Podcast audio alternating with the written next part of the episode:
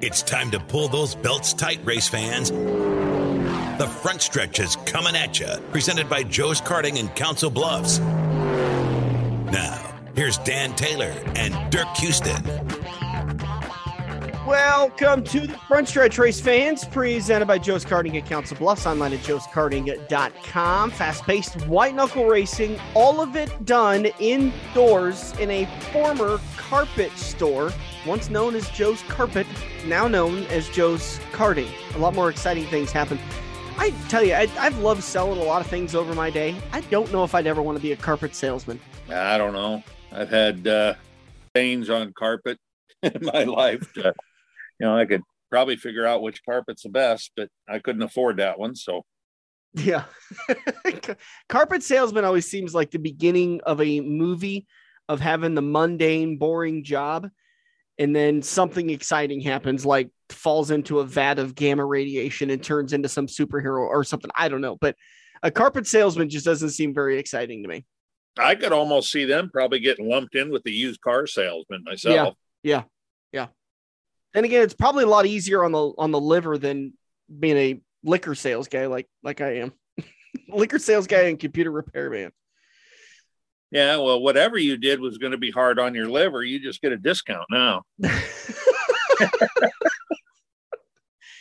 Damn it, I hate it when you're that right. oh, before we get today's show kicked off, some terrible freaking news. Man, I hated seeing this. David Gilliland Racing uh, unfortunately lost one of their co hauler drivers. Uh, he passed away on Tuesday, what Monday night, Tuesday, Tuesday morning. I think it was Tuesday morning. They were on their way to Phoenix from Longview, Texas, hauling their ARCA Series car. It was the ARCA Series trailer. Um, and Steve, they were on their way from North Carolina. Well, it's this one. Oh, I'm Longview, Texas. That's right. I'm sorry. It helps yeah. if I read the article. But Steve Stotts uh, was pronounced dead at uh, uh, of the accident. I mean, you hate to see that. Uh, uh fortunately, passengers. Uh, there was two passengers, uh, John and Michael. they're both they were both in stable condition, as well as the driver that was involved in the accident, all in stable condition. But our thoughts and prayers definitely go out to the David Gilliland Racing family and friends of Steven Stotts, who again passed away uh, because of an accident on their way to Phoenix uh, for an uh, ARCA the, Series event. The update: the the two passengers were released. Okay. So, you know, uh, um, but like a tragedy, you know, but uh, glad the other two are okay. Yeah. Um, and we hear about the wrecks from time to time. There hasn't, I can't think of the last time there was a hauler accident that was this bad. But the, uh, um, the hauler actually the the tractor actually caught fire and you know burned halfway into the trailer and mm-hmm. everything. So it was evidently quite a quite a crash. Terrible stuff terrible stuff. And again we send our thoughts and prayers out uh, to all of those that are affected. Uh, we got some news early or i guess late last week on thursday uh, so one week ago that uh, tommy etherton driver of the 24t sport modified had a tumor removed from his head.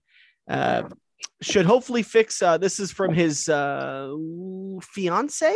Dang it, I should know that. I think I think that's his fiance. I think they the, they're engaged, but says um, we've kept this very quiet. Tumor removed today, and again that was on Thursday of last week. Uh, March 3rd. Should hopefully fix everything and be back better than ever. Hopefully, see him at the racetrack in April. Thanks everyone for their prayers and please keep them coming as we have a long road of recovery ahead. And, and I only know it was a tumor in his head because he's got a giant bandage on his head, but uh, very, very talented driver. He's always been good to us, and I've always enjoyed talking to him in the pits. So hopefully this is the uh, the end of a uh, tough battle for him with that brain tumor, or at least tumor in his head. You assume it's a brain, but it could be, you know, eyes, ears, whatever. Uh, but uh, hopefully everything is okay with them. Make sure to send your thoughts and prayers over to Tommy for a speedy recovery. And I can't wait to see him in victory lane. Uh, well, I think is pr- probably one of the more talented drivers in our area. Yeah, I mean, uh, there's a lot of good young drivers, you know, mm-hmm. and he's definitely in that group. So, you know, with what they, it sounds like he's you know going to be back racing shortly. I, I find that real hard to believe when you've had your head cut open, but you know, um, even if he has to sit out a year and he makes it back, it's still, you know, it's still on the positive side that he's still even with us. Absolutely. Got three sad stories in a row. I, I swear it's going to get happier, but it, it, very well may not. But um, Junction Motor Speedway announced uh, Thursday morning, again on March 3rd. There was a lot of news that came out on March 3rd. Junction Motor Speedway announced that they had canceled their 2022 race season after several health issues from Delmer Friesen. So we're sending our thoughts and prayers to Delmer. Follow through with this because uh, this this man needs to take a season off and just recover a little bit. Well, um, this this lines up with the. It's got to be true because you couldn't make this up. Right. If you made a movie, nobody would buy it. Nobody would believe it. On February seventh, Del- uh, Delmer says one of my bisons charged the gate. Gate crushed me, knocked me out. After a trip to the doctor, he said he that Delmer had one cracked rib. On February 9th, Delmer fell and cracked his head, resulting in a trip to the ER and five staples. After citing there was more going on, I was transported to Lincoln Hospital where I underwent numerous tests. Spent two weeks there where I discovered that I had three broken ribs, kidney stones, liver damage, tested positive for COVID, which led to pneumonia. And finally, he was told he has cancer. It's a very treatable kind of cancer but his body just needs time to heal. That's a horrible couple of weeks for one person to deal with. Yeah, and I'm I'm not exactly sure how old he is, but uh um you know, he's not a young man. Let's just never go. met him. I think I think I've had him on the show before. He was late 50s, early 60s.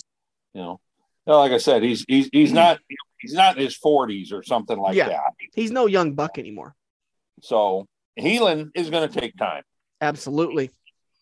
You, know. uh, you guys, that there's a little bit of something coming over the next couple of days, whether it be an inch or a foot of snow. It's anybody's guess, but the Beatrice, yeah, the Beatrice Spring Nationals have been delayed one week.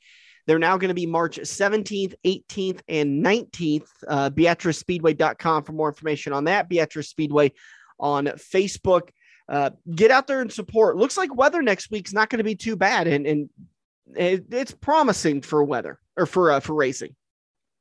Yeah, just depending on you know the way this uh, this storm that we're supposed to get starting. We're recording on Wednesday evening, so starting mm-hmm. later tonight and going into Thursday. I mean, originally the Omaha Council Bluffs area was a six to eight inch deal. Now we're like a, a one to three inch deal, and um, the heavier part's supposed to be further south. So, um, depending on how much snow they get, and I know it's supposed to warm back up real quick, so it it should melt away. Yeah, you know, except for what's in the shade, that that'll stick around. So, you know, it could still be a mess. We'll see what happens, but yeah, the Beatrice Spring Nationals at Beatrice Speedway March 17th, 18th, and 19th. I believe the 17th, St. Patrick's Day, is a practice day, and then competition and Saturday, the 19th. I'm trying to get out there on the 19th. Tommy Denton uh, offered us tickets. So if if you want to go, just let me know which day you want to go, and I'll make sure you get on a, a list or get you the tickets or whatever works. Cool. Uh, once again, Beatrice Speedway on Facebook for more information on what's going on there. Uh, I think that does it for a majority of the news that happened over the last couple of days. Um, I just kind of want just a little bit. Uh, there, we seem to be back in the phase again of multiple drivers failing pre-race or pre-qualifying inspection. This happens every single season. It always seems like it's worse this year. But Dirk, you've got an incredible memory and you've been around the sport for a very long time. Do you feel like we're seeing it more over the last couple of years and this year than more than previous years, or is this just something that people are um, are seeing now and, and thinking that today's the worst? No, we're what we're seeing is a new car. Every time they make major changes to the cars, we go through this. Mm-hmm. You know, um, it has cut down some because of the laser station. Um, if they'd have had the laser station back in 2000 and it was when they did the COT, Oh my God. That would have been crazy. Yeah. The cars going on the loop. But um, they just had templates and so it was a little bit different deal. But and, and, uh, and let me interrupt you there because you ran the template station for the truck series and in for NASCAR uh, when you were working for them, and there was definitely ways to manipulate their truck to get through the template stations. Oh yeah, but the the king of it was in Cup, and that was Chad Knaus. yes, he was. He was He absolutely was. I mean, that's why he they actually sent him home from Daytona that one time.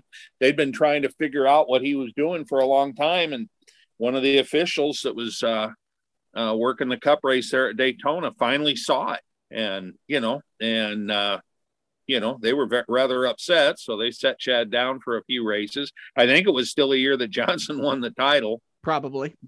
but uh, at that time that was a, a really huge suspension and, and and everything that they went at actually chad made some comment about well we've been doing it for six years we thought it was legal or something Yeah. like that And, and if you think uh, Chad is the first one to do it, or or whoever's doing it today was the first one, you're, you're sorely mistaken. I mean, there's I, my one of my favorite stories of NASCAR is the uh, the Jurassic Park car for uh, Jeff Gordon, and I believe that car debuted at the All Star race, right? yeah that was a, pe- a special key, scheme for the all-star race i don't Right. know if it raced anywhere else It did not. And the the story that I saw was that um, Jeff Gordon basically licked the field and, and won the million dollars.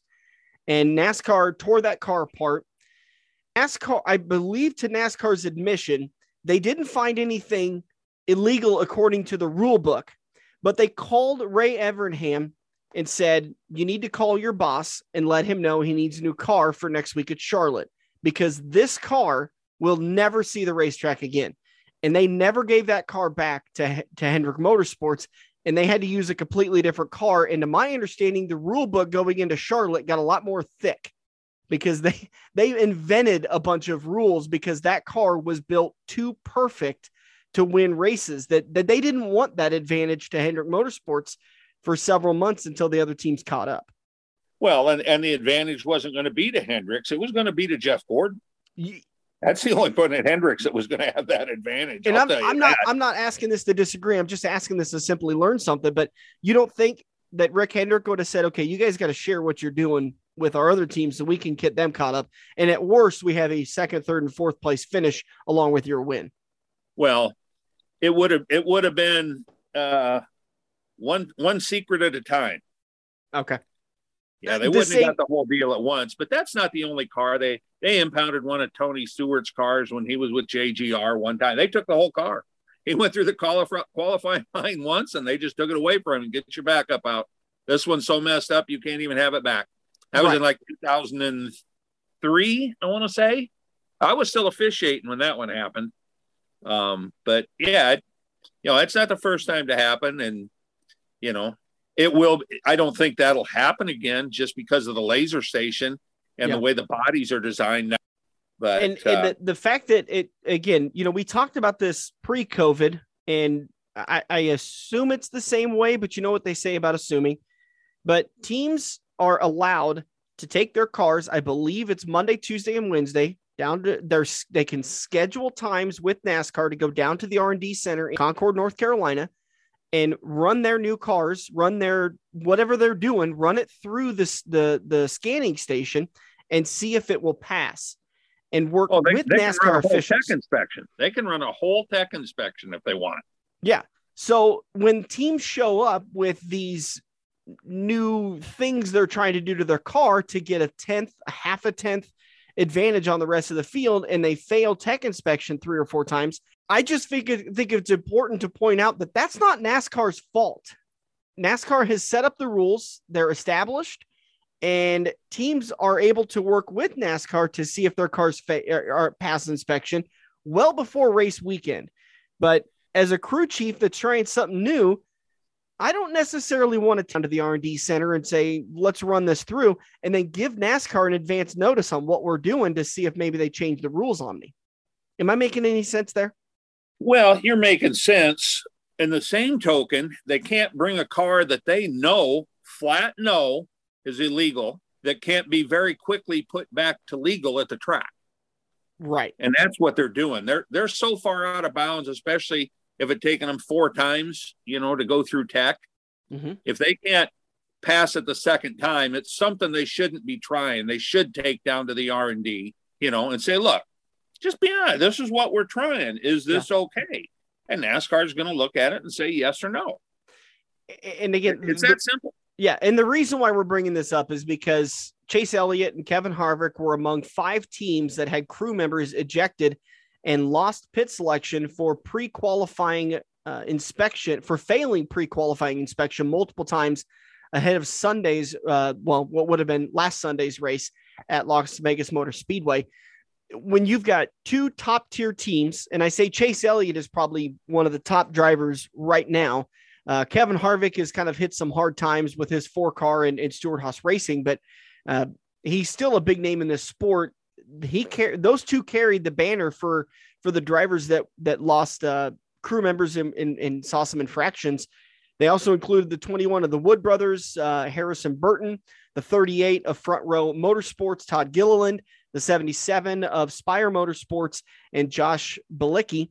Uh, those were the five teams that lost crew members and faced infractions from NASCAR for failing inspection multiple times. Yeah, and I mean it's that's something that's never going to end. You know, guys are going to do stuff, but so much of it right now, um, I'll be surprised how many we see it at Phoenix. Um, Phoenix isn't as big a aero track as the mile and a half and the two mile at California and I thank you for bringing that point up because I think it's important for people to note this. When we're talking an aero dependent track, that's where the teams are having the most issues. I think it's safe to predict that this coming Sunday, we're going to have a lot fewer issues with teams passing pre race or pre qualifying inspection.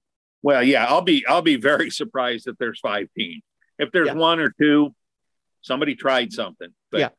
you know, if there's five, you know, we get to another mile and a half in a couple weeks, you know, yeah, mm-hmm. you're going to see four or five again. All right. Moving forward, Buena Vista Raceway announced their 2022 race schedule. Their season is going to kick off June 1st. It's going to continue weekly with a couple of breaks here and there uh, until August 24th. And they race on Wednesday nights. Dirk, that's one of them. We I got to get out there. I've got to get out there one of those nights to go watch that uh, racing out there. You said you had a hell of a time when you went out. Yeah, I had a good time. Well, I don't I don't believe you ever went to Sunset Speedway, did you? No, I was not uh, a race fan while Sunset was open. Yeah, this will be the uh, this will be the closest thing that I've ever been to in the area that's like Sunset. Mm-hmm. So you'll go there, and uh, you know that's the type of racing it's going to be. You know, more of a paperclip. You know, kind of the dirt version of Martinsville, so to speak. But uh, long straightaways, tight corners there's quite a few nights that are noteworthy of going. Again, June 1st is their season opener. That's going to be IMCA racing and featuring the 305 sprint cars. June 15th, again, these are Wednesday dates. Uh, Jimmy Squibb Memorial, June 22nd, IMCA and 305 sprint cars. Then on Tuesday, June 28th, Kyle Sutter Memorial Race in the Midwest Madness Tour. Then we've got the Sport Mod Mania on July 13th. 305 sprints are going to join the IMCA sanctioned classes on July 27th. And then they'll be back again August 10th and August 17th with 305s and IMCA sprint cars. Again, I missed June 3rd, uh, excuse me, August 3rd. That's an IMCA night. And then the uh, season championship night is going to be August 24th. So action packed night, not a lot of, um, not a long, thick schedule, but one that is very manageable, especially when you're talking about Wednesday night racing. Correct. And like I said, they run uh, the IMCA show with no late models and no sprint cars. Right. And that's uh, Buena Vista Raceway, or known as the Beaver. Wednesday night racing. Get out there, buenavistaraceway.com for more information on that. All right, let's talk about Las Vegas Motor Speedway. Uh, Dirk, uh, quick thoughts on that race uh, at Las Vegas. Um, let's see. Kyle Busch regressed and became the little whiner Kyle Busch that he used to be. He hadn't done that in a while. That was my uh, fault. That was not my fault. No, no, he but really he, he showed up this week. He didn't have too bad of a day. Finished ninth in stage one, fifth in stage two, and fourth place overall on the day.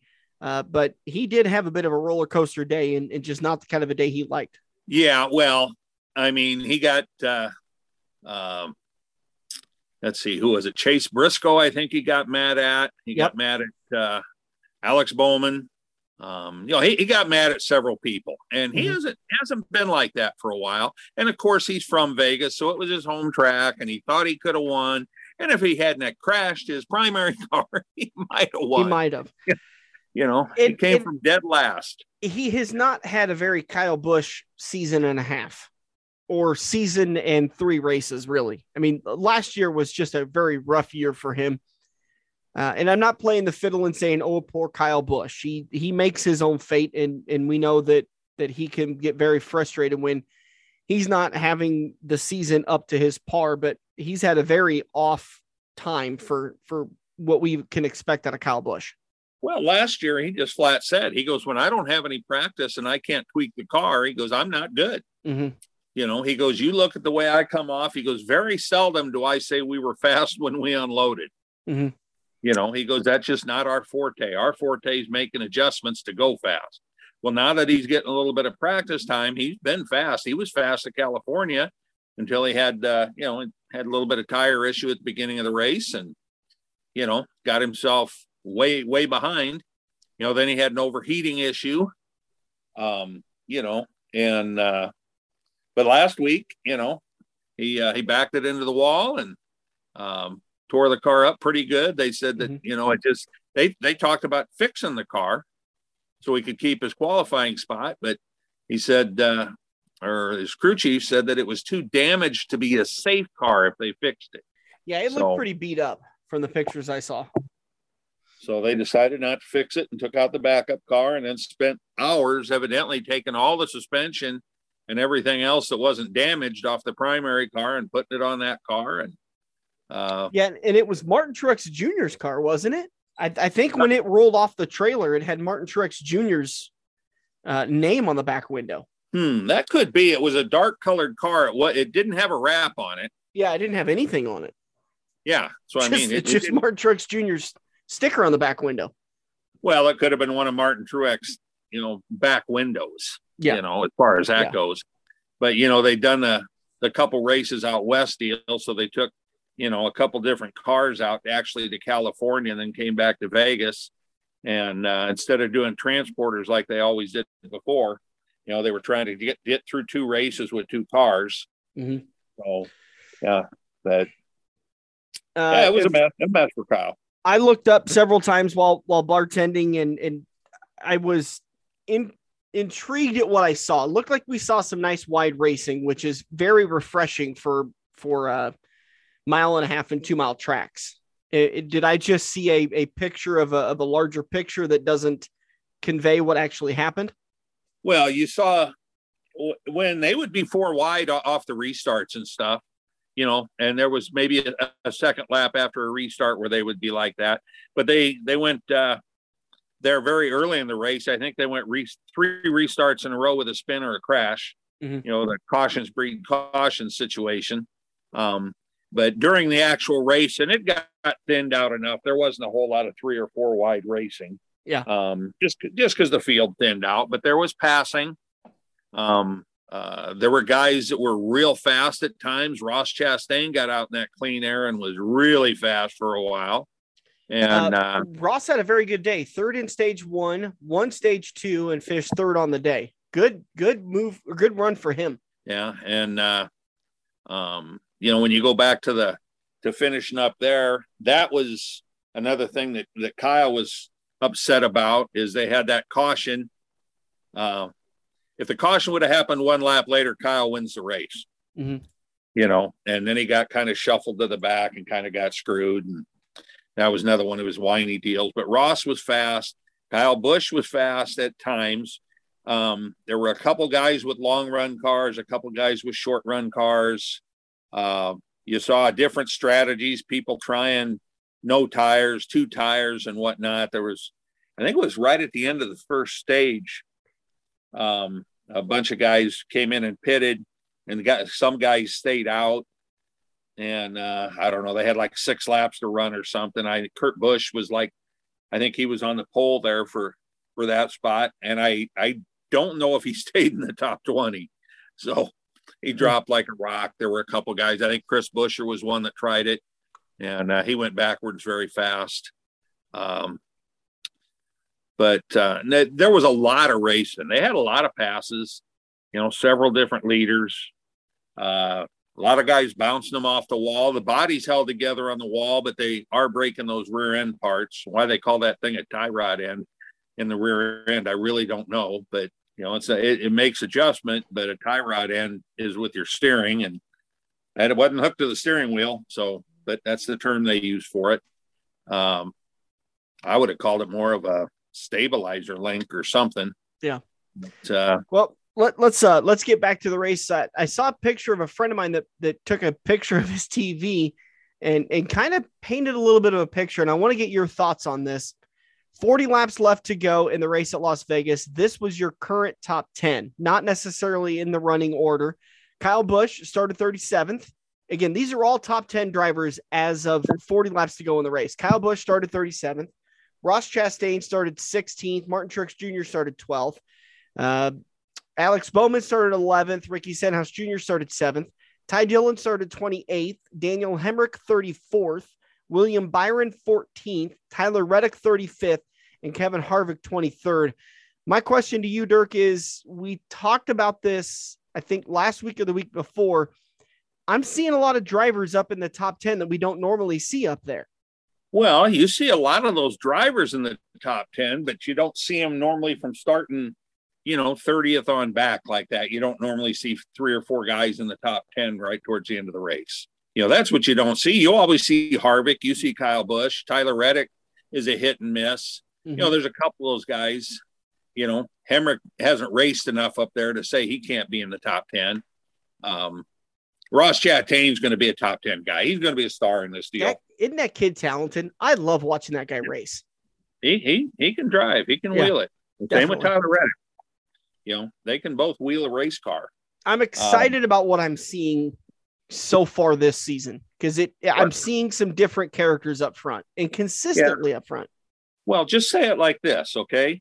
There's been three races, Daytona, California, and now Vegas. So there's been a possibility of 30 different people in the top 10, and there's been 25. Wow. You got to go back over uh, 49 years. You got to go back to 1973 to find that stat. Wow, that's crazy. All and. I think Aric Almirola is the only guy that's been in the. Uh, he's got three of those five spots. I think he's the only guy that's been in the top 10 three times. Huh. And Aric had a really, really good run of top tens last year too, right? Yeah, but I, I think it was a little later in the season. Yeah. Hmm. Might be seeing something put together for that team. Alex Bowman ends up getting the win over Kyle Larson, Ross Chastain, Kyle Busch, and William Byron. That was your top five. Top 10 rounded out as Aric Almirola, Tyler Reddick, Martin Truex Jr., Chase Elliott, and Christopher Bell. Bad days. Daniel Suarez finished tailing Charlie at 37th. Daniel, uh, excuse me, Ryan Blaney 36th. Chase Briscoe 35th. Denny Hamlin 32nd. Well, he's not having a good start to the year, is he? Well, he lost his power steering early in the race, and um, then he said later that he just made a driver error. It's, you know, ended up yeah. in the wall. Erik so. Jones, 31st. Mm, Brad Keselowski, 24th. And I think that's probably about that. Uh, my favorite thing that came out of the weekend, obviously happy for Alex Bowman picking up the win. And uh, what was the quote from Kyle Busch, um, the guy who backs into all of his wins, backed into another one? Yeah. So I talked about him being real lucky and how he backed yeah. into another win. And so he went out yep. and made a t-shirt. so this this is how you throw something back at somebody. I, I think those young kids call it throwing shade. Okay. I'm, I'm a cool hip guy. Alex Bowman goes out and makes a t-shirt that's got the uh, Las Vegas, Nevada uh, sign, you know, that famous sign that says Alex Bowman, all luck, no skill.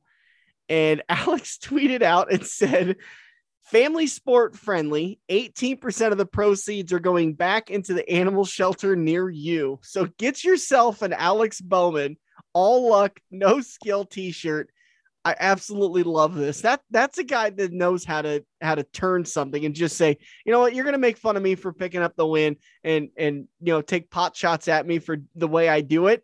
I'm gonna make a T-shirt out of it. I'm gonna donate to the animal shelter.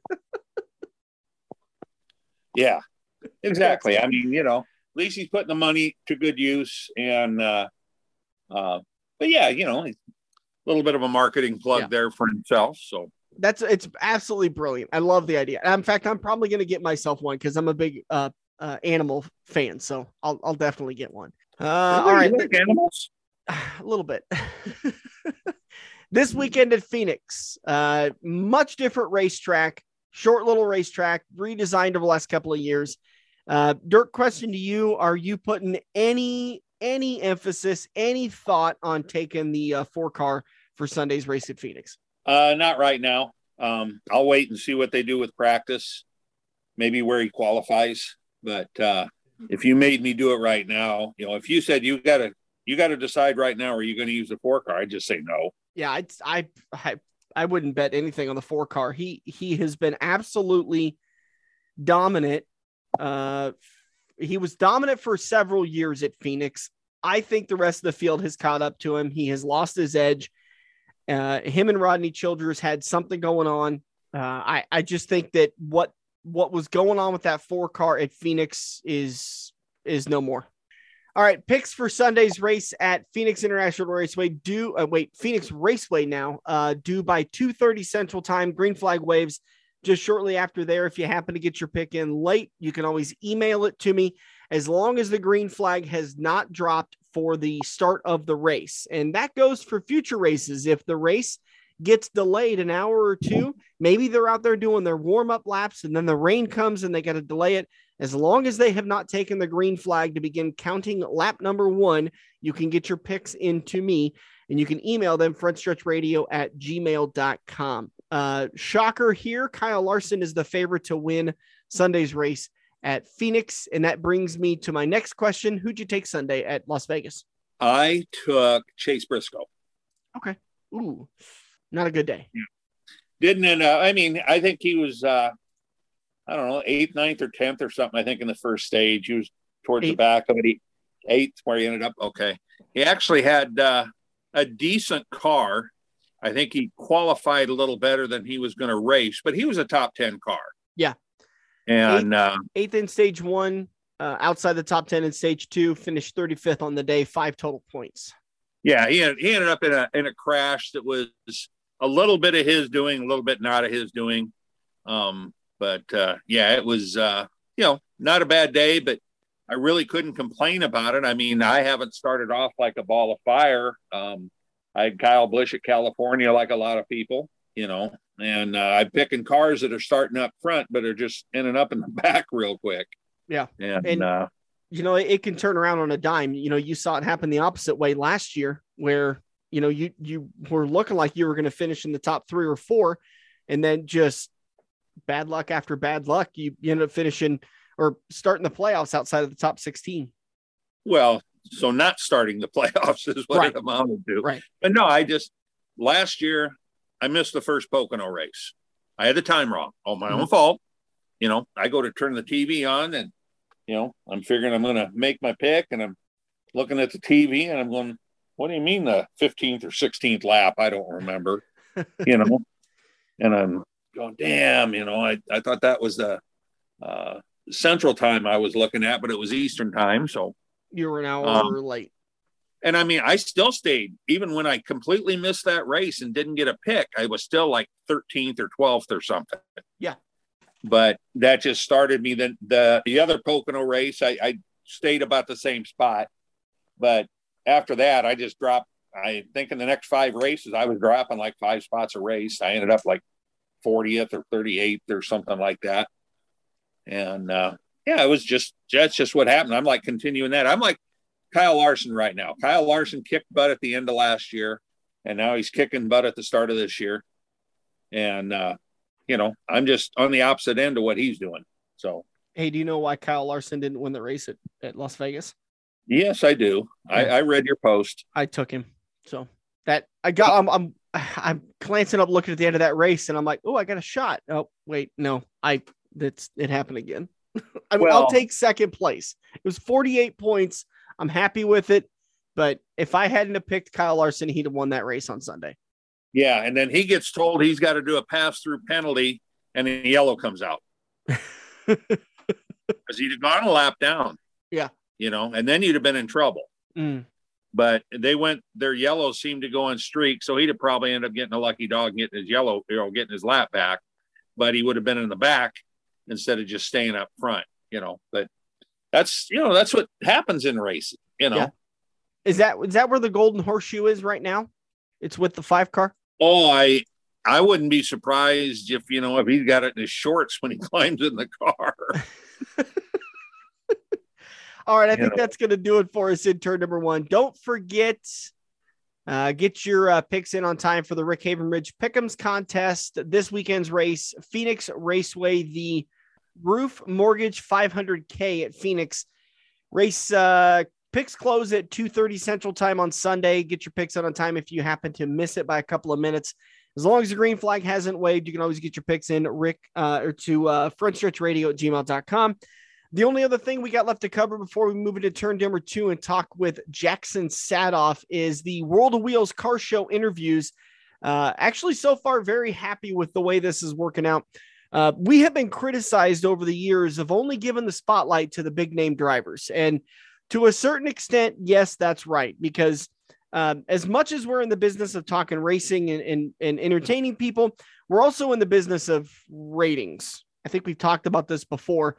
And somebody like Jack Dover, Shaylee Bade, Tad Pospischal, Alex, uh, excuse me, Andrew Kosiski, uh, they move the needle. We get interviews, we get big listens off of those drivers, and listens turn into sponsorship dollars, which turns into actually making the show profitable. Um, so I'll give you that. That sometimes we do get to be a little bit too uh, big driver friendly, uh, and, and take a little bit too care of those drivers. So the World of Wheels Car Show going to be happening April 1st, 2nd, and 3rd, Friday, Saturday, Sunday at uh, the CHI Center downtown. Actually, it's not the CHI Center anymore, is it? I think it still is. No, it's the CHI Center. I'm sorry. It, it boy, I'm just flashing back to a few years ago when it was the CenturyLink or the uh, whatever the hell it's been over the last 15 years. Um, but anyways, uh, so those interviews were uh, you uh, talk to me about this right now because I, I think we're taking we're not doing any interviews on Friday, right? Well, you're the one that's got the schedule with uh, um, uh, I eighty Speedway Racing. Yeah, yeah. So and we've and we've never done the interviews on Friday. We use Friday as a setup day. Right. You know, we get in there and get set up, and they actually open the show Friday night and then normally we're there bright and early on Saturday and do usually try and get about 20 or 22, 24 interviews scheduled. Yep. And, uh, you know, we uh, end up, you know, a few cancel out or don't show up or whatever, but we've always gotten about 20 interviews on Saturday. Well, the first year, uh, no, the second year we had the booth, um, we had the machine shop or not the machine shop, the body shop right behind us and the band around the corner. Oh my God. I forgot all about that day. You know, that was the first year. The first year we were down in Tuffy's booth. Right. it was kind of a makeshift deal at the last minute. We went down for Saturday and, and did a bunch of interviews, and uh, then we actually had our first booth the following year, and we got set right by those. But the last two years, we've been far enough away from the band that we can do our own thing. And last year we had the celebrities stopping by. We had uh, Lou, Lou Ferrigno, Ferrigno stop by, and we had uh, Dave Kindig stop by, and you know, so uh, and of course, uh, Doc Riley come by and talked with us for yep. a little bit when we were doing all our setup, and um, we've made a pretty good well, friend in him, I think. So, God, you got a friend in me just popped into my head. Uh, so we're going to be doing interviews at the World of Wheels Car Show on Saturday, April second, and Sunday, April third. The plan right now is on Saturday we're going to get started at 10 a.m. and we're going to go to about two ish. That gives me time, us time to get closed down, cleaned up, and then out to I 80 Speedway for Saturday night's uh, spring meltdown. Then Sunday, we're going to be back again, 10 a.m. And then we were talking about maybe going until like four or five. Correct. Yeah. I, I, I figure if we go till four, um, because we'll have enough stuff to tear down and whatnot, that, uh, um, you know, if we go till four, if we can do three an hour, uh, mm-hmm. for six hours, that'll be 18 on Sunday. And if we can do the same thing the day before, we'll get another 12. So that gives us 30 interviews, which is about where we end up. Normally our Sunday is a little shorter, but normally we don't have a race going on. They, you know, the, the show's two or three weeks later than it normally right. is. Right. So we got some logistic issues to work out, but we're working on that. The big thing that we're trying this time is, you know, in the past we have reached out to big name drivers and said, "Hey, Jack Dover, come do an interview with us. Hey, Andrew Kosiski, come do an interview with Kyle Burke. Uh, you know, uh, whoever. We we've reached out to big time drivers and said, "Come sit down with us and do an interview." This year, we're not. I'm not doing that. We are letting you come to us and say, "I want to do an interview on the front stretch. Here's the reason why I'd be a good interview." please book me and then we'll get i will get back to you and, and we'll book a time for you and like I, I posted on my personal page and shared it out and said we're doing things a little bit different this year if if you're a driver if you're a crew member if you're a racetrack owner if you're a promoter if you're a series whatever let me know and and we'll get you on the show we'll get you scheduled during the world of wheels car show so we we want to make sure and take care of those people that have maybe sat back and always thought well why can't i ever get on those shows well, we'll do our best to take care of them. True. If you call us up, like we've got some stuff already booked Sunday morning. Yeah, what time is Hunter Weber? By the way, I need to put that on the schedule. Uh, he's still working on on what he's got because he's got some obligations and stuff. He's got his car in the auto show. Yeah. So he's got some obligations with being at his car. I think you know a sponsor stopping by type deal here and there. Yep. So, um, okay, you know, so that time's pending. yeah, that time's pending but uh, we've got that 10 o'clock hour pretty well filled up on Sunday morning already, at least a half hour of it. Mm-hmm. And, uh, you know, so if you call it, if you contact Dan and say, I can only do it at 10 o'clock Sunday, you know, well, sorry, but that's already filled up. It's a first come, first serve deal. Right. You know, if you're the first one that wants that time slot, you know, it's pretty good chance you're going to get it, you know, and we'll do our best to, to get people, you know, uh, mm-hmm. but as long as you've got some flexibility, you know, we'll make it work. this, We'll still try to. All right. And if reach, and if it's something we can't get for the auto show, we'll try and work them into a Zoom call. Reach out to us on Front Stretch Facebook page. You can email us frontstretchradio at gmail.com. Uh, we'll get you signed up. The, the best we can do, we'll work with you as best we can to, to get you guys on the show because we definitely want to get as many people on and do interviews because it, it just works out great for the show. All right, Radio at gmail.com. We're going to take a quick break. Just around the corner, Jaxon Saathoff, driver of the 96J modified throughout the area, is going to talk to us. Uh, great interview, I think. We, we talked to him a little bit earlier in the night, and I, I think he did a fantastic job. Yep. You're going to hear that coming up. Thanks, everybody, for hanging in there. We'll be back in turn number two on the front stretch, presented by Joe's Karting and Council Bluffs.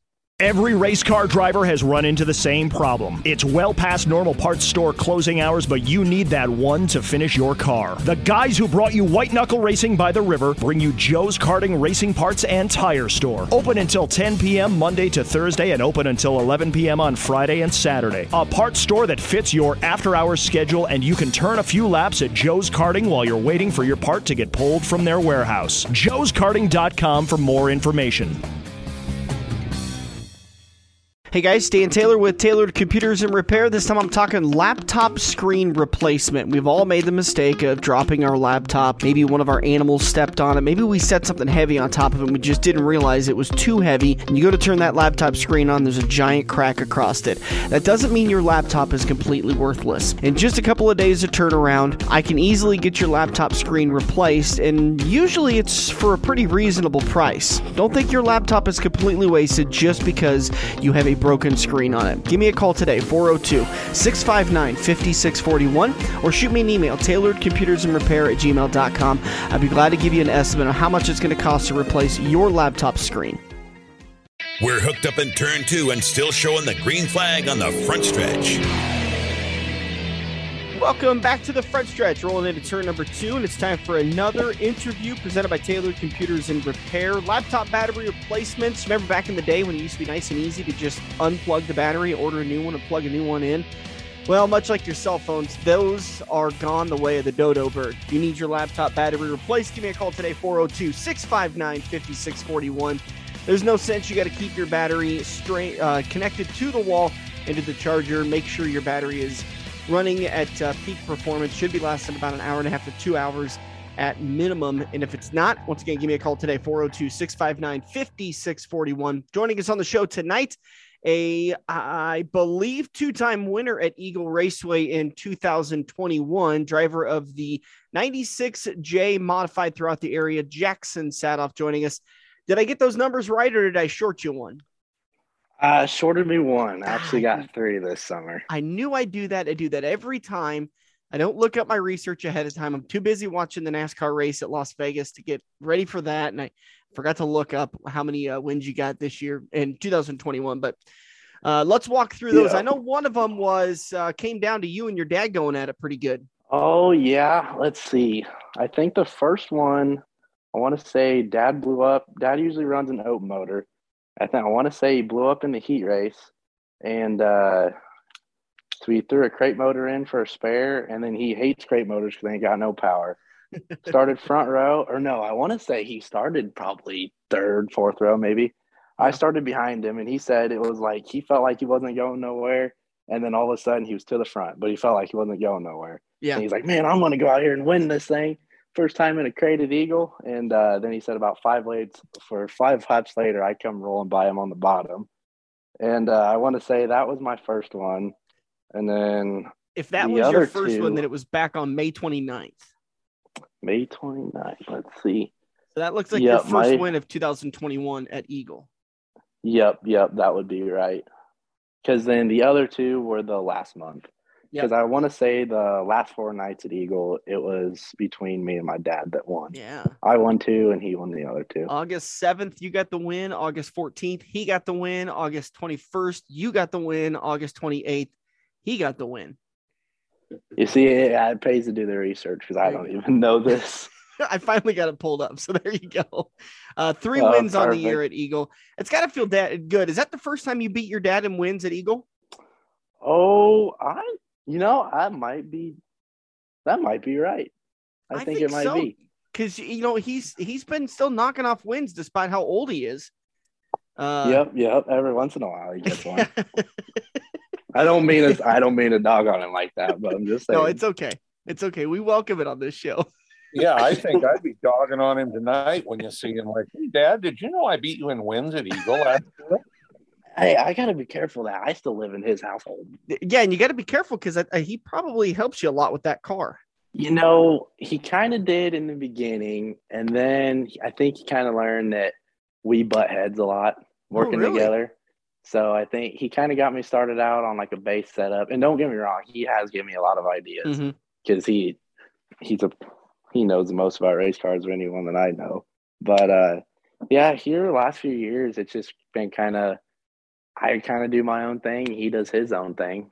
So we don't really we don't talk too much about setup because he's learned that we do butt heads. Yeah, that's kind of an interesting dynamic to me when it comes to the sport because I I first learned it with Andrew being on the front stretch and you know, he's talking about his dad, and obviously he's got a, a pretty famous dad, much like you, with the the success that that Joe Kosiski had over the years in, in racing and and so on. And and you know, it it brings up that interesting dynamic that you can have a world class father for a racer, uh, world class ra- racer for a father, and and yet what worked for him doesn't necessarily mean it's going to work for you. Yep, that is very true. I mean, we've kind of come across that a lot, a lot, or at least I have. I don't know about Yeah. him, but uh, yeah, a lot of ideas that he kind of had back, or a lot of stuff he had going on back in the '90s and the like early mid 2000s. A lot of different tricks and ideas. He's kind of trying to bring them back, and it's, you know, I don't know if it's really true or not, but like some ideas come and go Mhm. someone's like work for a little bit but they go quick but i mean i don't know you think it's kind of all the same because all it is is four tires and a big piece of metal sitting on top of them so you think it's just a bunch of weight transfer Right. but i don't know Yeah. I, I know what you mean though Well, I tell you what, And we'll I'll- ask you in I'll bet- 50 years and see what you say. yeah I'll okay I'll bet I'll- even when you're I'll be butting here for that. I'll I'll bet the setups are pretty close. Oh, I mean, he, I want to say he's kind of more of a standard setup for the most part. And then I'm the one that kind of, every once in a while, I'll go out and try something that I heard from somewhere or something that's kind of to him would be to the extreme. And he does, he sometimes he frowns upon it. Sometimes he just doesn't even pay attention to it. But yeah, I, I, would bet, say he, I bet he pays attention when he sees you in victory lane. oh yeah, he probably does. Yeah, yeah. Because I know that uh I think we raced in Salina, Kansas, and I had made adjustment to my right rear, and he was like looking at me like, "What in the world are you doing there?" And uh, he just he let me do it. I went out, and I ended up. I think I, I want to say I passed him, or I just drove away from him. Yeah. But yeah, then that next night we raced there, and he had that same adjustment that I had done that he kind of frowned on me for. Yeah, well, at least he's not, you know, at least he's not stupid. He knew it worked, so he used it, you know. Yeah. But did he come over and say thank you and hand you a hundy or anything? If you knew my dad, you would know the answer to that. Oh, I knew the answer before I asked. Just hoping, I guess, right, Dirk? Eh, you know, you know, it's uh, he's been around a long time. I mean, he's he's probably seen and tried about everything. He might have tried the exact same thing 20 years ago and couldn't get around the corner with it. But Yeah. you know, times have changed and this time it worked. Cars have changed just a little bit. A lot of bit. Probably a little bit, yeah. Are you helping out? I'm sorry, I don't know the answer to this. So uh, those that that do know it, uh, take it easy on me a little bit. But do you, do you work help out at the at the um, uh, at Jet Racing much? Uh, not much. I worked for dad out at Jet. Uh, when I was like 14, I worked for him for about half a summer. Then I kind of realized it's hard to work for family. Yeah. So then I went out, kind of found my own job. But uh, here recently, I've been going out on Saturdays and kind of helping them out, getting back a part of it. But uh, I w- I do wish that I kind of had been out there. I mean, ever since I was 14, but I don't know. I would like to uh, have a business, kind of still being in the racing world, which I do still plan someday to uh, take over Jet and kind of help my dad out with it. But uh, yeah, for now, I'm I kind of stay out of it. I show up every once in a while, but not I'm not too involved with it. So are you guys kind of like the Teutuls when it comes to to running a business together? Now you're gonna have to explain to me what the Teutuls yeah, is. I I'm just realized that as I what said that Dirk. I may be dating myself. Yeah, no, no. the, the guys from Orange County Chopper, Paul Teutul and Paul Jr. and Senior, they build those real nice choppers and they're always arguing with each other. Button heads, as you like to say. Yeah. Okay, yeah. Uh, if if you want to watch a father son dynamic just completely spiral apart on national television, just just Google Paul Teutul Senior and Paul Teutul Jr. fights, and that was some good TV for quite a few years there. If you like the drama stuff, but um, so if if not the and, and not saying you're not going to do it, you obviously said you'd like to take over jet racing, but is is there another aspect of racing that kind of intrigues you maybe a little bit more than the the chassis side of it? Oh, you know, I've kind of thought about that myself. Like my dad does do setup every once in a while. He has his customers that call, and I've never really been interested in that. I mean, if I got into it, I would want to stay just building cars and selling parts. I really wouldn't want to be part of the giving out scale numbers and load numbers and that, which I don't know. That's kind of, to me, it seems like it would kind of ruin it for ruin the fun in racing, Mhm. turning it into a business and going out and to be successful doing that, you'd have to go out and figure out those numbers yourself on your own car and then turn around and give them to other people. And I just wouldn't find really any fun in that. I would kind of Well- like it. I mean, when I go out and race, I just mind my own business, do my own stuff, and I don't have to really deal with anyone else. Yeah, but if if you're sitting there building cars and you sell 10 cars and none of them reach the winner's circle, you're not going to sell 10 cars the next year. Yep, yep, that is very true. You've got to give them what you know if it's going to help them. Now, if, if it does go out and it still doesn't help them, but you still get two of the guys in the winner circle, you're going to sell cars the next year. But you go a couple of years and none of your cars are winning, you're not going to sell cars. So you, you got to help very them. Got to help them. and I love Yep. that that other dynamic of it too. You know, I I call it the the Jack Dover Cody Ledger dynamic that, and and that's just what I call it. It's it's been happening for generations. Of Jack Dover helped Cody Ledger out for a long time. As soon as Cody beat him, Jack slowed down how much he was helping out Cody Ledger because he he came on the show and said, I taught him too much, and now he's able to beat me. So I got to scale it back, and I got to, you know, kind of be a little bit more nitpicky with what information I tell him because I, I can't give him so much information he can go out there and beat me. Well, You know, I Yeah. could probably see that with between me and my dad. yeah. and Well, I that can, very well could would have been. you know, I remember when Jack talked about that on the show, and I told him back when I was working the truck series, and you know, we had a guy by the name of De- Dennis Setzer, had a ton of experience, was fast everywhere. He was fast at Martinsville, he was fast at Kansas, wherever he went, he was fast. Uh, perennial top three guy in the truck series, and uh, I asked him about that once. You know, how much information you give these guys? He goes, I give them everything I know. He goes, I got to go around them. I'm passing these guys. I don't want them crashing me. I tell them everything I can to help. You know, he goes, I don't need them running into me. You know, I'm not going to give them bad advice and, you know, have it come back and bite me. So, Yeah. you know, it's kind yeah, of a two that'd be week good. Kind of, kind of have a baseline set up. That'd be good to have. Talking Yeah. to Jaxon Saathoff, driver of the 96J modified. Is modified where it's at for you, or, or would you consider jumping into a sprint car, maybe a late model, something different? I think as of now, staying in a uh, modified, I uh, kind of hitting around on the chance of getting in a late model, maybe sometime this summer, or maybe next summer. Um, I mean, as some people do know, I have last two years I've gone down to the uh, oh, whatever it's called, um, speed, speed weeks. weeks down in Florida. Yep. Uh, gone down there the last few years. Uh, first year, I helped Ricky Thornton, and then the second year, I went down with Talon Center. He was helping uh, Blair Nothdurft out of South Dakota, but being around them, modified guys, and just working on late, or excuse me, being around late model guys and working with late models, you do kind of realize that late models are quite a bit cooler than modifieds. Even i mean i guess that's where they get a little more expensive at but i uh i mean i would jump all over the chance to get a late model ride and just get the experience.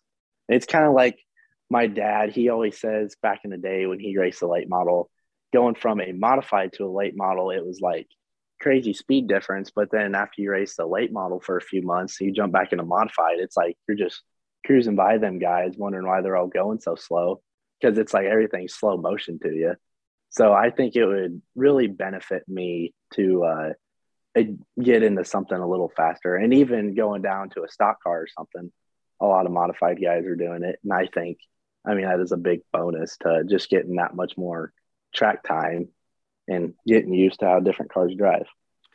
along with going to speed weeks, you spent some time um, at some of the r- races out west, either Arizona or, or Vegas or something, haven't you? The last couple of years, a little bit. Uh, yep, two years ago, uh, when Ricky raced uh, down at Arizona, which would have been the Wild West Shootout before Speed Weeks, uh, went down there to help him. And the let's see, I want to say it was two years, be, or it would have been three years ago. I helped Chris Simpson down there. That would have been my first race or first time going down there to help anyone. But so I've seen that track a handful of times and just kind of some that's pretty much the only racetrack I've been to out west other Okay. than Vegas. But yeah, Vegas was all the duel in the desert, IMCA stuff. Yeah. Yeah. Yeah, the Good money the stuff, but not big money stuff. What's that? Good money stuff, but not big money stuff. Yeah, yeah. Late models I think was all big money stuff, but not Oh, so yeah. much modified. Yeah, that uh, Wild West shootout's got some cash involved in it. that uh, stock Yep. car deal, it, it like you kind of touched on there. There's a lot of drivers, modifieds, sport mods, late model drivers that are, you know, grabbing a stock car and just having a little bit of fun, It- and that's something that kind of intrigues you too. Oh, I what I mean, I wouldn't say it intrigues me. I know my boss is probably the person that wants me to get in one the most. I mean, I have raced one, uh, Benji Leg that helps uh, our race cars. He races one, and I hot lapped it at Boone last year, and I would have liked to run one, but at the same time, I'm kind of more on the side of sticking in my modified and getting used to it still. Because I mean, I have raced for what this I think this is going on my seventh year of racing.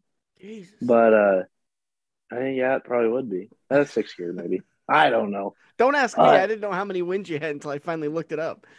Yeah, I I didn't either until you told me. but I mean, I don't know. I mean, for as long as I, I mean, I haven't been racing for a long, long time, but for as long as I have been racing, I mean, it still it does pay to have that time in a race car. But in my eyes, I kind of see it as staying in the modified and just hitting different tracks, not switching up on cars would help. But then I also see the side of running two different kinds of cars where it would help, kind of getting different experiences. How many nights a week are you are you racing right now, and and where do you want to be? Uh, right now, we're only racing two nights a week. Just Beatrice on Friday, Eagle on Saturday, and then we'll hit like the specials that I 80's got, and we'll probably go to Boone. But then, I mean, I'll do a few traveling or a little bit of traveling this summer. Like, I'll probably do the North Dakota tour again and just kind of play it by ear, see what comes along. But if if fuel prices weren't like five bucks a gallon, Yeah, I would love to be traveling a lot, like all the time. But that also takes you got to have your car set up good and running really consistent before you really need to be traveling because you are spending a lot of money, but yet it is experience. And that is also where me and my dad kind of butt heads. But I can see both sides of it. Yeah, well, if you think five dollars a gallon is going to be around in July and August, you're sorely mistaken because it's probably going to be seven or eight bucks a gallon by the middle of the summer. Unfortunately, Yeah.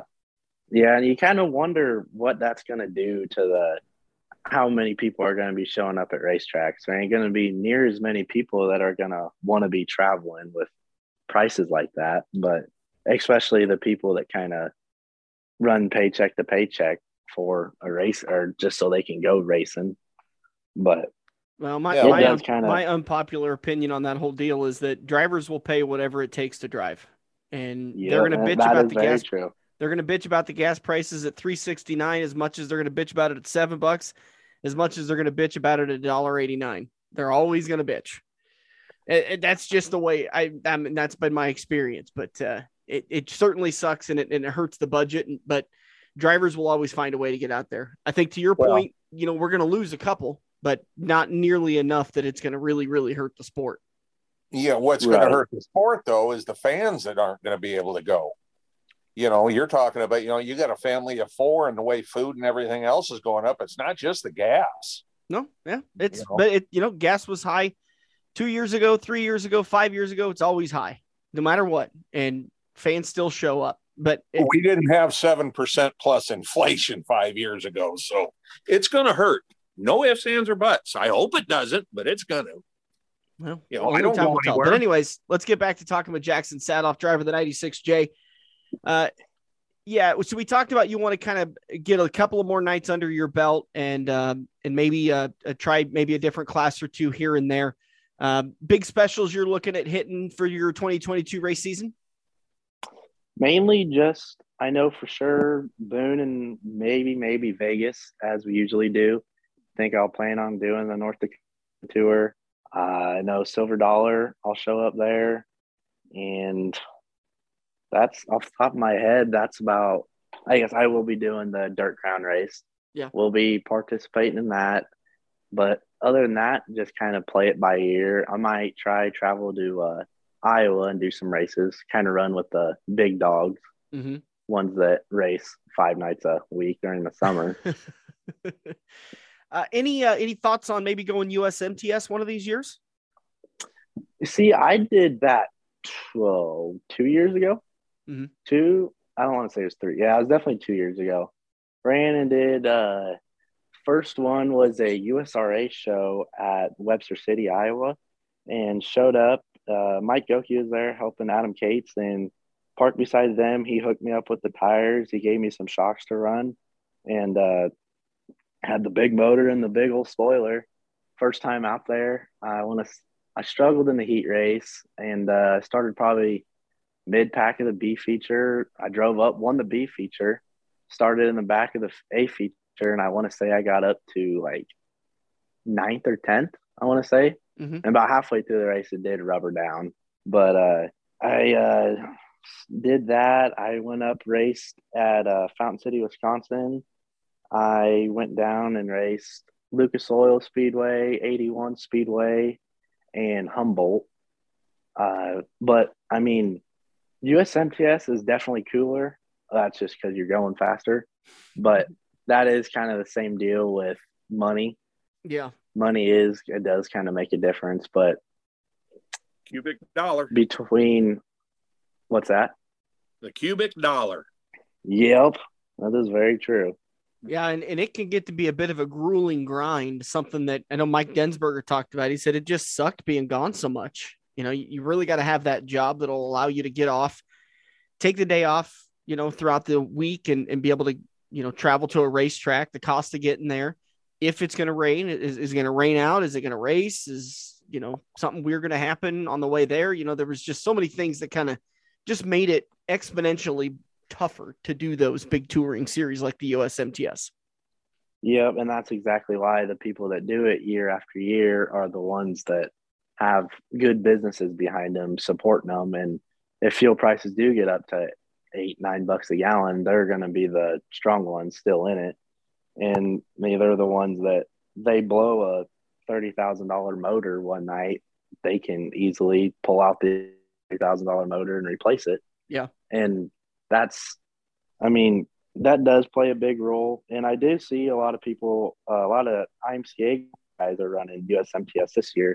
They're going to try to run some shows because I heard the hundred thousand to win the points Wow. championship. Yeah. So, uh, yeah, I mean, it'd be interesting to see how many stick with it and how many kind of wiggle out of it with Mhm. once they realize how much money they're spending. And racing ain't no hobby that you're going to make money out of unless you're really good. Well, Jaxon, we've reached that time of the interview where it's probably the toughest question we ask all interview long. Oh boy. What are, what are some of those great sponsors that help you get up and down the road? I always, first and foremost, always got to thank my dad because I would be, I'd have none of this if it wasn't for him. Got to thank Jet Racing, uh, Speedway Motors, Kyle Vanover at Speedway doing my shocks. Ah, we don't That have to thank thing. him. Oh, we don't? I think I better thank him. All right, you better. I, we'll see if we'll see if I let it happen. All right. Kyle and I got a little got- bit of a rivalry going on. Oh, really? You didn't see his school bus? You know what? I did. I did see that school bus because I was in that race. now it makes sense. Okay. Well, uh, since you were in the race, you may not have seen what it said on top. I one I know one of them said you or Dan Taylor squats to pee. Yeah, that was Kyle's bus. Okay. yep. Yep. I remember seeing that. Yeah. Hey, just that- be uh be happy I'm not someone to paint that on the side of my bus.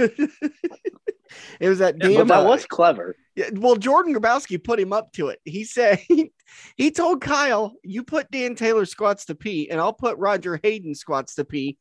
And then Jordan pussed out, so he didn't put it Oh, on man. the bus.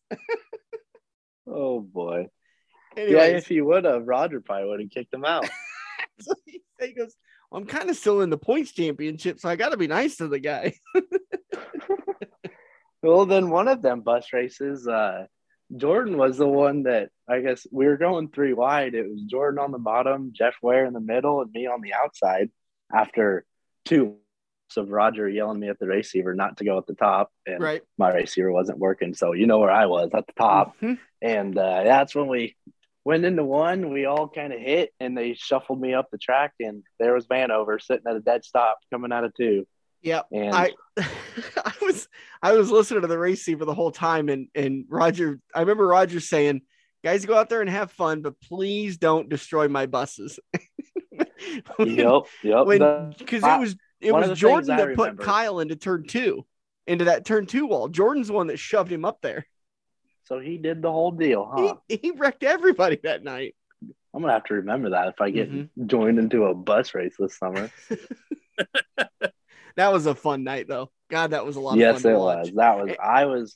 I'm very thankful for getting to get or getting to get uh, put in both them. But by the way, I'm, I've got really that fun. video uh, on the Eagle Raceway page. I might have to share that on the front stretch so fans could go back and watch that. But it's about 10 minutes of pure joy. Is it the whole race? Yeah. Yeah. Oh, I'm definitely going to have to go watch it. All right. Who's some of the other sponsors? Oh, I, I got to think Line Weber Dirtworks, uh, Clausen Sons Dirtworks. I got to think Capital Signs. And then I also want to thank uh, Talent Center for kind of giving me the chance to roll with them through all the late model races and learn a lot of the things that I've picked up along the way. Fantastic. Uh, Jaxon Saathoff, driver the 96J. What's the first race for you? Beatrice, if uh, looks like it's going to be beautiful weather next week. That's, I've kind of heard both. I've heard it's going to be real nice, but then I've heard it's supposed to be raining All right, let's weekend. See. Uh, Friday and Saturday, uh, I see 24. This is for Council Bluffs, so I guess I should pull up Beatrice's weather, but won't be much different. Uh, 60 for a high, 37 for a low, 24% chance of rain. And then on Saturday, 63 for a high, 39 for a low. So it's going to be manageable in the day and then a little chilly at night, but raceable weather. Yep. And actually, tonight we're supposed to get anywhere from like two to five inches of snow, I think it was. Yeah, I, th- and, I think that's uh, it, it, the the more I kind of refresh this, it looks like most of that's going south. Yep, yep, yep it is.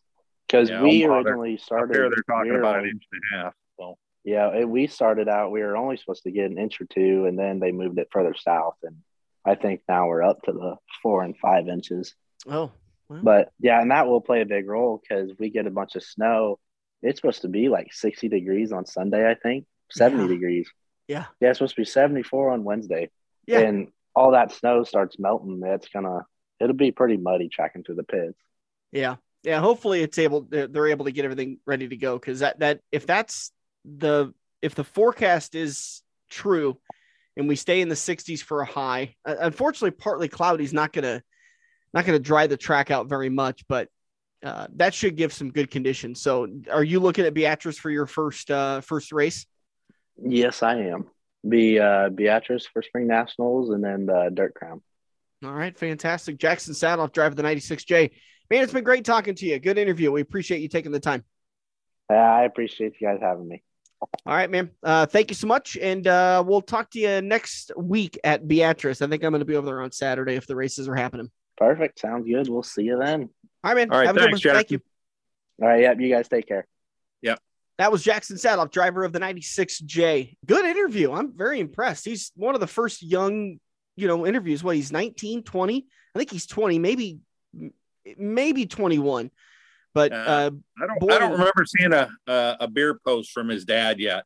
Yeah, that, I don't think happen. he's 21 yet. Let's assume he's 20, but that's probably one of the best 20 year old interviews we've done in a while. He's watched his dad do them for a long time. yeah, absolutely. All right, we're going to uh, wrap it up for today's show. Big thanks everybody for listening. Make sure to like up and share the Front Stretch podcast uh, available on Spotify, iHeart, iTunes, and so much more. Uh, and uh, make sure to like up the Front Stretch Facebook page. Those post race interviews are going to be kicking off here shortly as race season is just around the corner. And we'll be doing more breaking news and information on our Facebook page. Make sure to like it up and give it a share. Thanks everybody for joining us, and uh, we'll talk to you guys next week. Thanks everybody. Have a great weekend. We all have that coworker that runs their mouth off at how great they are. They shot a five under par, 95 mile an hour fastball, bench press 375, brah. Wouldn't you love to shut them up by schooling them at Joe's Karting? Council Bluffs premier indoor karting track, professionally designed so each corner is your opportunity to embarrass your coworker. Call Buddy for your next company outing at 712 256 5278. Joe's Karting, white knuckle racing just across the river on 23rd Avenue next to AMC 17. The official watering hole of the front stretch has you covered any day of the week with the best wings, great burgers, and amazing steaks. Each weekday from 4 to 6 is happy hour, featuring dollar off draft and well drinks plus $4 luberitas. Mondays are kids' night. Tuesdays are all you can eat wings for $12.95. And the lube even delivers to the Council Bluffs area. Like Quaker Steak and Lube Council Bluffs on Facebook for a full list of weekly events. Get to Quaker Steak and Lube. Mid America Drive, Council Bluffs.